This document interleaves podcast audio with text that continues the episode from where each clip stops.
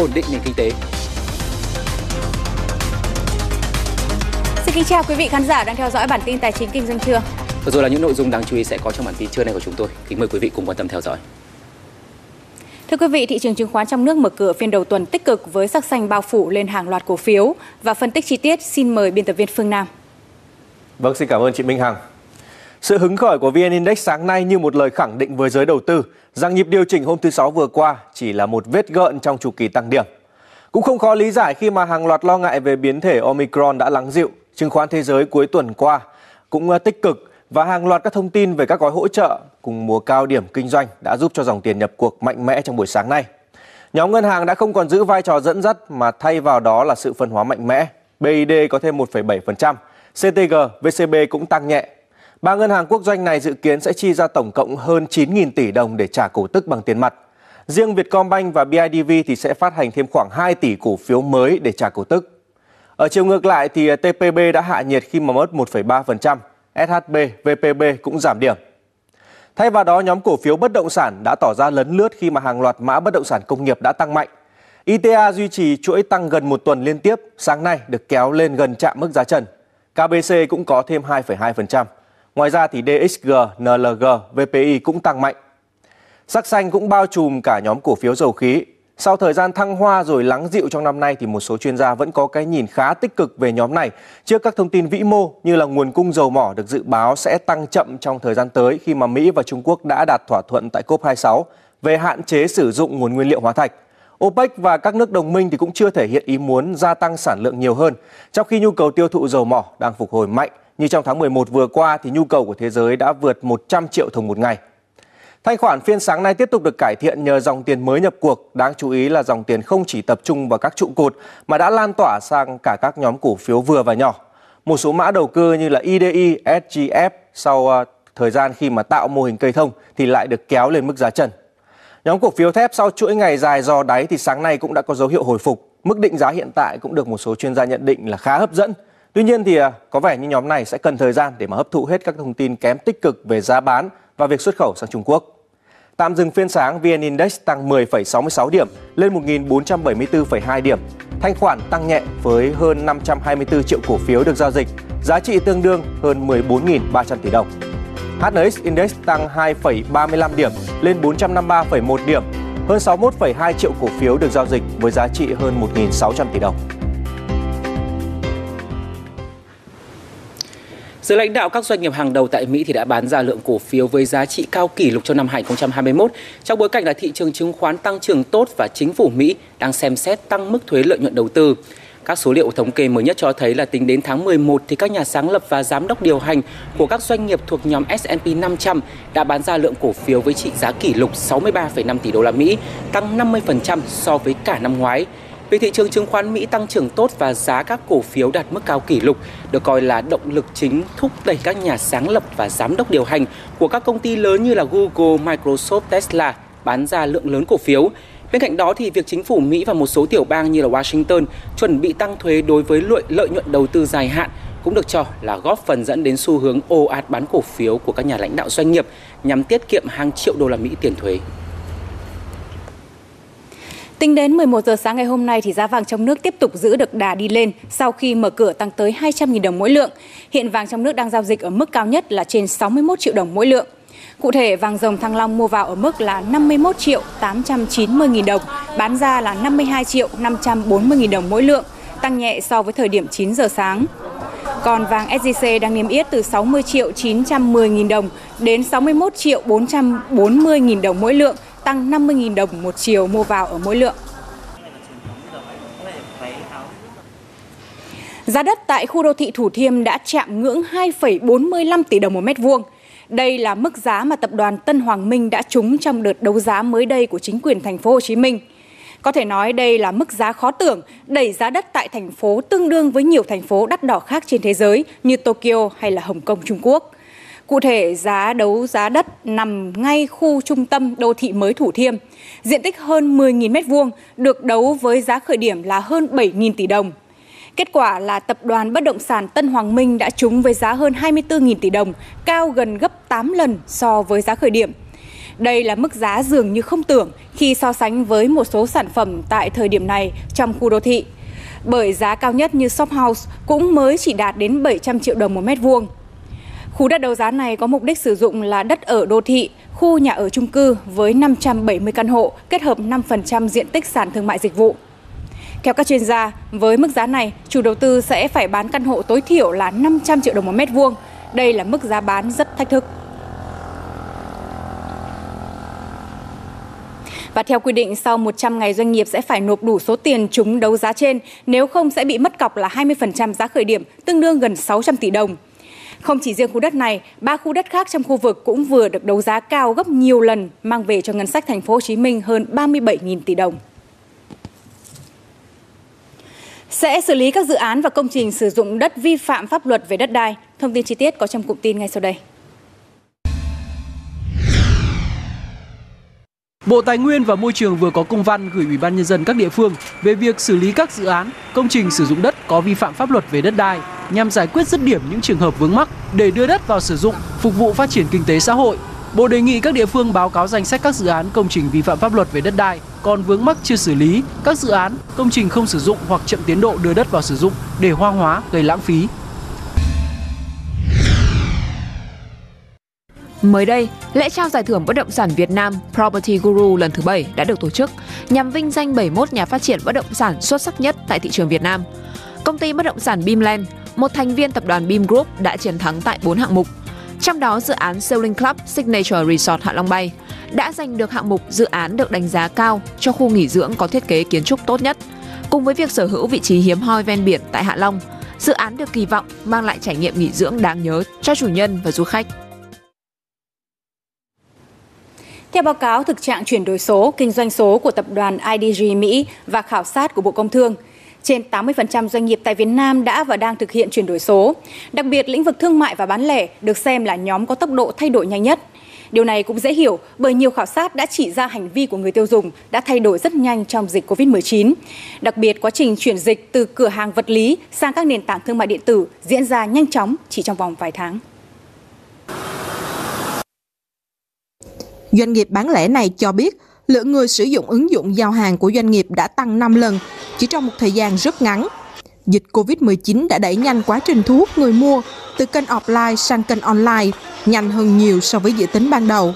Ai mới đi mua thịt một cá online thì điều này đã được thực hiện được thì à, thay vì mất bao nhiêu năm để thực hiện thì chỉ mất 2 năm đã thực chuyển đổi được hành vi mua sắm của người tiêu dùng và hiện giờ thì mình hoàn thiện thêm thôi hoàn thiện về việc đóng gói hoàn thiện về việc giao hàng có những cái stock đặt những cái stock để mà đưa hàng rất là nhanh đến người tiêu dùng và à, bảo quản làm sao mà đến tay người tiêu dùng được tươi và được ngon. Theo các đơn vị nghiên cứu thị trường, hậu Covid-19 cũng là giai đoạn thử thách với doanh nghiệp bán lẻ trong việc giải bài toán giữa trải nghiệm đa kênh của khách hàng và duy trì các cửa hàng vật lý không còn hiệu quả.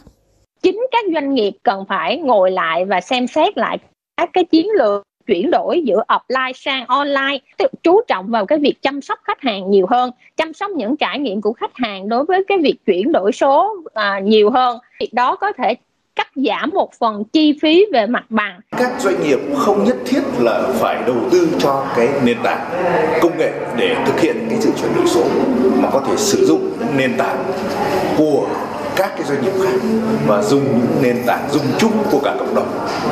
Chính phủ và cũng đang triển khai những cái chương trình cái nền tảng để hỗ trợ cho các doanh nghiệp vừa và nhỏ. Và các công ty công nghệ lớn ấy, thì cũng đang xây dựng những nền tảng. Và họ sẽ cung cấp những cái nền tảng này với cái chi phí rất là thấp.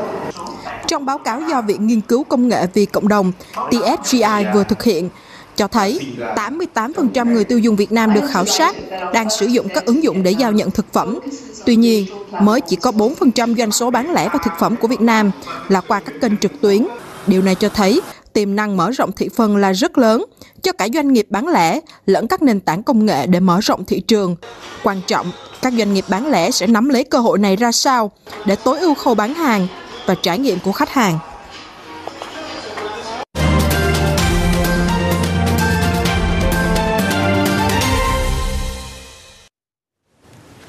Thưa quý vị, đóng cửa tuần, thị trường nông sản phân hóa rõ rệt, trong đó sắc đỏ chiếm ưu thế trên bảng giá của nhóm này, khiến cho chỉ số MXV Index nông sản giảm gần 0,7% xuống còn 1.625 điểm. Mặt hàng dầu đậu tương với mức giảm mạnh gần 6,2% đã khiến cho giá của mặt hàng này xuống chỉ còn 1.183,6 đô la Mỹ một tấn, là mức thấp nhất trong vòng 6 tháng trở lại đây. Các mặt hàng lúa mì cũng đồng thời suy yếu.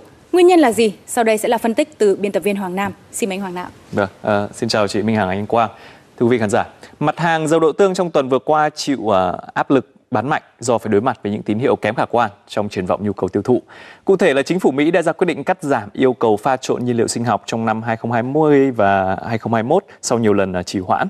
À, bên cạnh đó thì nhu cầu nhập khẩu dầu đậu tương từ Ấn Độ suy yếu do tình hình sản xuất đậu tương của quốc gia này đang dần được cải thiện. Còn ở một diễn biến tương tự thì lúa mì trong tuần vừa qua cũng chịu áp lực giảm do các uh, những cái thông tin tích cực liên quan đến nguồn cung của lúa mì trên toàn thế giới.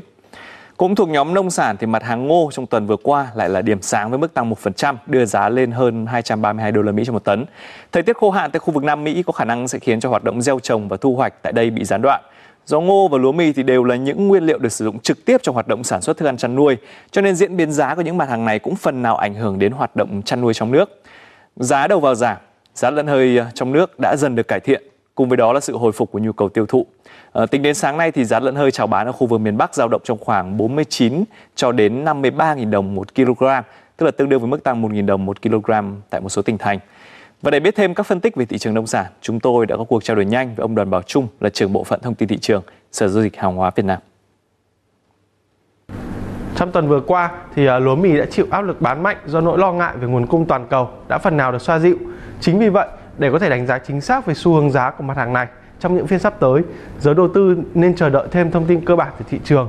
Cụ thể là báo cáo à, giao hàng xuất khẩu à, phát hành vào 23 giờ tối nay của Bộ Nông nghiệp Mỹ. Ngược lại, mặt hàng ngô trong phiên hôm nay có khả năng sẽ đón nhận những thông luồng thông tin trái chiều về thời tiết tại các khu vực gieo trồng chính. Do đó, giá sẽ tiếp tục giằng co và chưa thể bứt phá.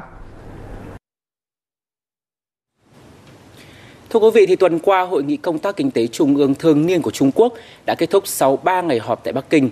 Đây là cuộc họp quan trọng mang tính định hướng nhằm phát thảo những ưu tiên chính sách phát triển kinh tế xã hội của nước này trong năm 2022. Theo đó thì à, bảo đảm ổn định là ưu tiên hàng đầu đối với nền kinh tế lớn thứ hai thế giới hiện nay. Đồng thời Trung Quốc đặt mục tiêu là giữ tốc độ tăng trưởng ở mức độ hợp lý trong năm sau. Dù phục hồi mạnh mẽ trở lại à, sau thời gian suy thoái vì đại dịch Covid-19, song kinh tế Trung Quốc đã xuất hiện những tín hiệu suy yếu nhanh chóng trong quý 3 vừa qua. Đã tăng trưởng chậm lại là do cầu tiêu dùng yếu nhiều dịch Covid-19 mới xuất hiện trên cả nước, khủng hoảng điện quy mô trên toàn quốc và mới nhất là sự suy thoái của ngành bất động sản trước nguy cơ là khủng hoảng nợ đến từ các tập đoàn lớn như là Evergrande. Các chuyên gia dự đoán Trung Quốc sẽ bắt đầu bổ sung các biện pháp kích thích tài khóa và tiền tệ ngay từ đầu năm sau để ổn định nền kinh tế. Một chính sách tài khóa kết hợp tiền tệ chủ động, linh hoạt hơn cho năm tới là thông điệp được phát đi sau hội nghị công tác kinh tế trung ương thường niên kết thúc tuần qua tại Trung Quốc. Theo đó, một chính sách tiền tệ nới lỏng đã được quan sát thấy sau khi Ngân hàng Nhân dân Trung Quốc PBOC giảm tỷ lệ dự trữ bắt buộc của hầu hết ngân hàng thương mại khoảng 0,5 điểm phần trăm từ tuần này, giúp giải phóng khoảng 188 tỷ đô la Mỹ thanh khoản ra thị trường. Đồng thời PBOC cũng đã giảm lãi suất đối với chương trình tái cho vay Relanding khoảng 0,25 điểm phần trăm với lĩnh vực nông nghiệp và các doanh nghiệp nhỏ.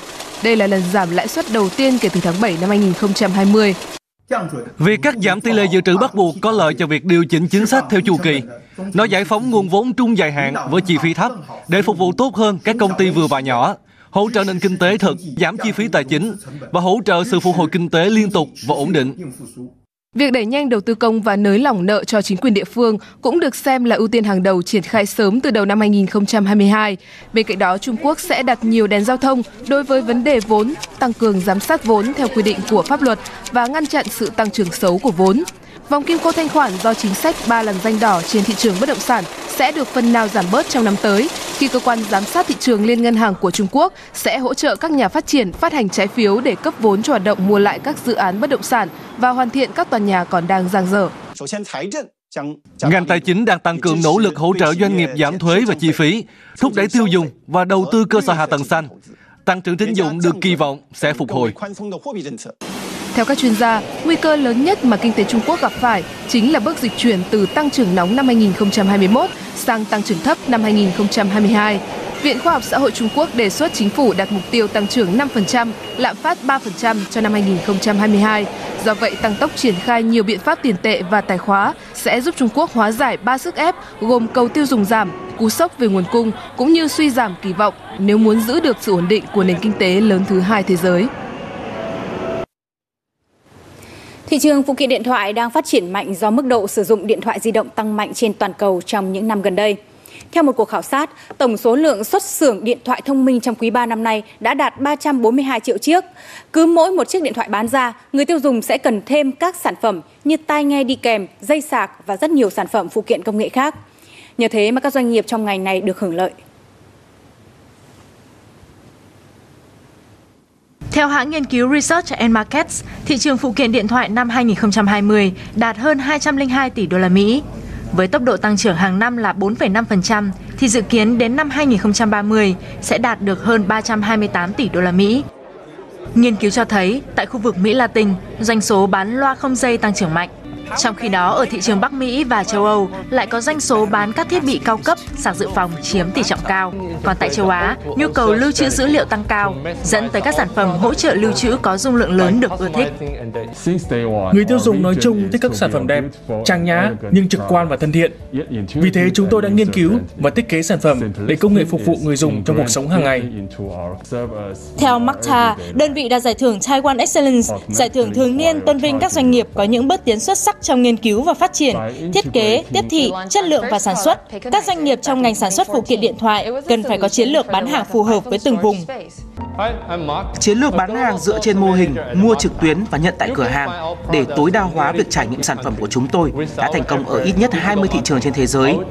Bằng cách tùy chỉnh và triển khai các chiến lược bán hàng khác nhau tại từng khu vực, chúng tôi có thể hiểu và thâm nhập sâu vào văn hóa tiêu dùng ở từng nơi.